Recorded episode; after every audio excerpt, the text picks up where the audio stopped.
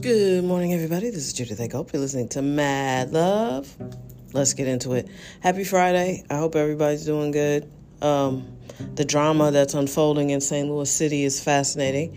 The circuit attorney did not step down. I didn't think she would. That's not been her brand. Uh, it's just strange to me. You know, there's just a complete lack of accountability. You know, she is defending herself and there's just something about it. She used the word disingenuous, which I have a feeling someone wrote that speech for her because nothing about it seemed natural. She gave a press conference instead of her resignation.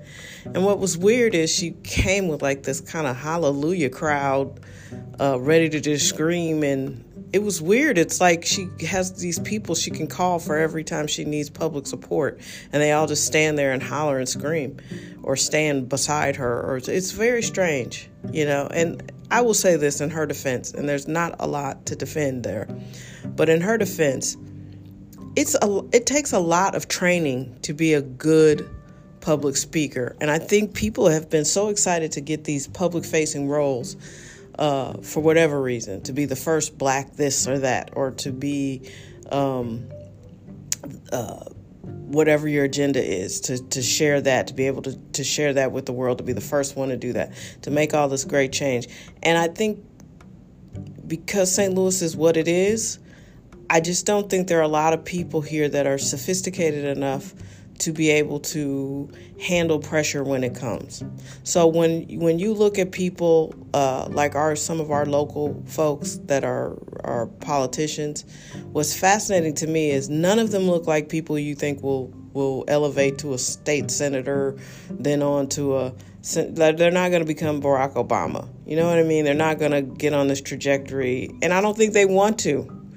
It just feels like they want to collect these local checks and uh, you know be able to circulate around the metropolitan area and be uh, some sort of celebrity. But I, I don't think any of them counted on COVID or uh, any kind of major crises. I don't think they had the training and the sophistication to be like, hey, things aren't always going to be easy. Things aren't always going to be fun. You're going to have a Ferguson, or you're going to have a, a pandemic, or you're going to have a, you know, a, a dramatic increase in crime, and you will have to speak on it, and people will attempt anyway to try to hold you accountable.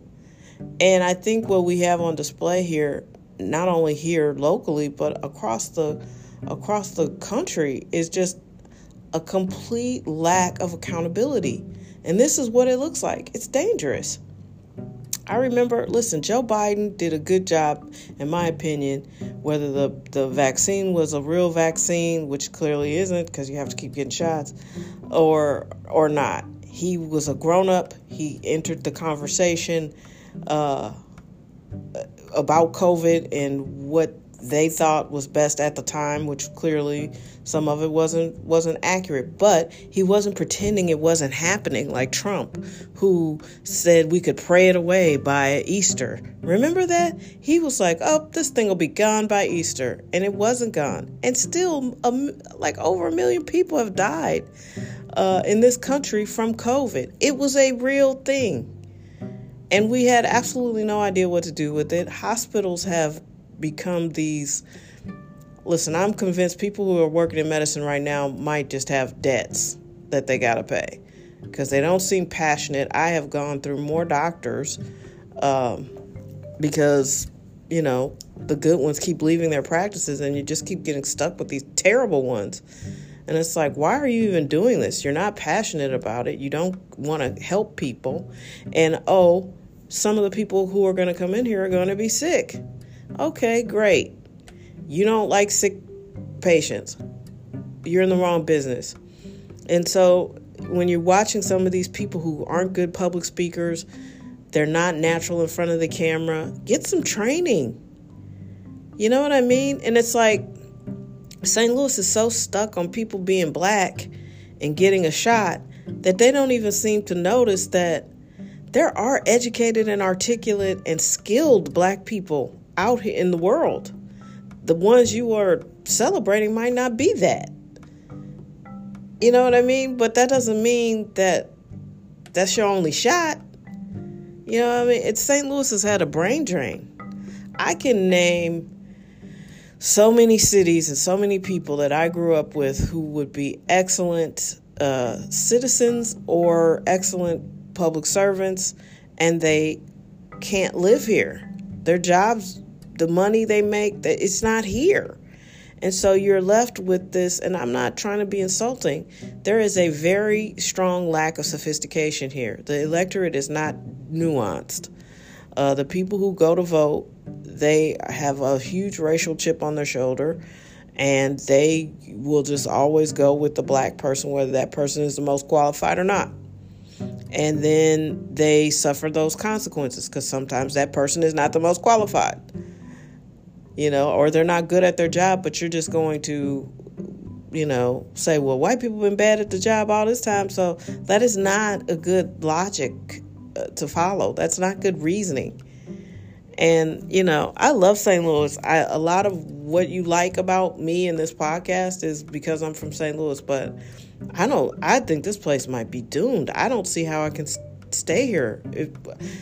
A good friend of mine uh, she does listen to this podcast. And we were talking the other day, and she's like, when my mother goes, and I'm not trying to rush my mother out, but I can't wait to leave. And I'm like, I feel the exact same way. You know, if my mom wasn't here, I don't know how I could could could stay here. And I love my friends here. And I love I love the architecture here. I love there's good food in St. Louis. No one talks about our food. This is a city that is crying out for leadership. There is a huge vacuum of leadership and vision. And then, you know, the people here don't demand excellence. And maybe they don't know to demand excellence. But like I said, the brain drain, like when we first, when I first got into adulthood, everybody just shot off to Chicago. Then it was Atlanta. Um, I have friends in California. I have friends. I had a friend who moved to Seattle. Now he's in California uh, people just left and didn't look back. You know, they didn't raise their kids here. They didn't want any part of St. Louis as other than visiting their family. You know, and I think there are people I know whose parents have both passed and now they never come back here. There's just no reason to come back here. And I get it.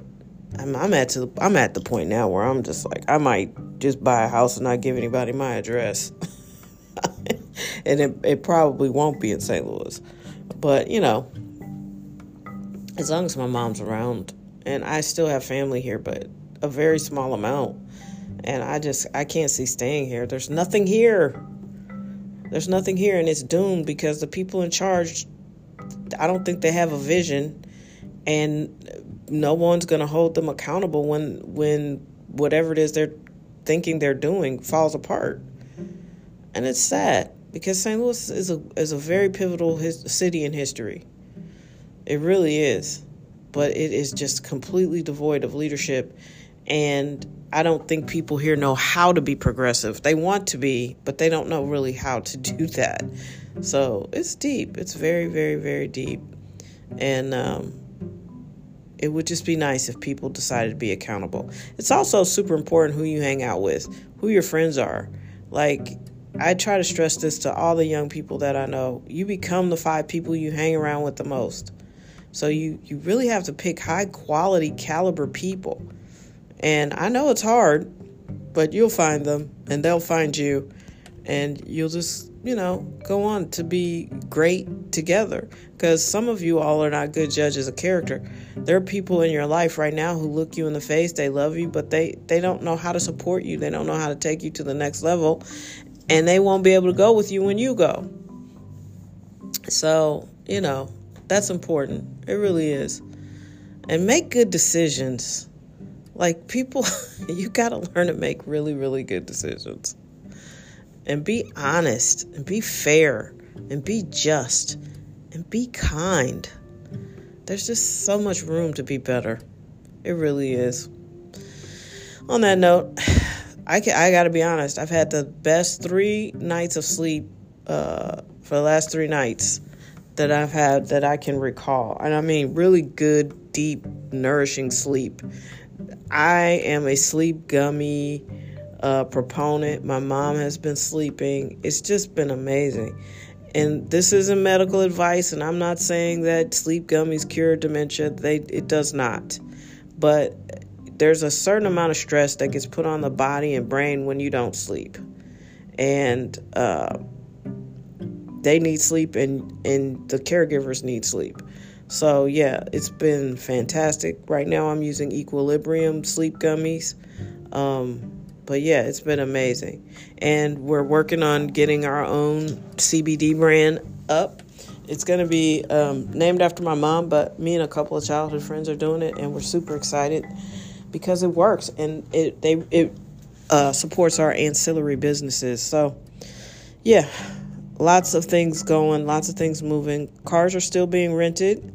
Um, I have been blessed to be able to rent uh, two cars almost consistently uh, for months on end. It's been amazing. Uh, still wanting to get off the Turo platform and start my own company.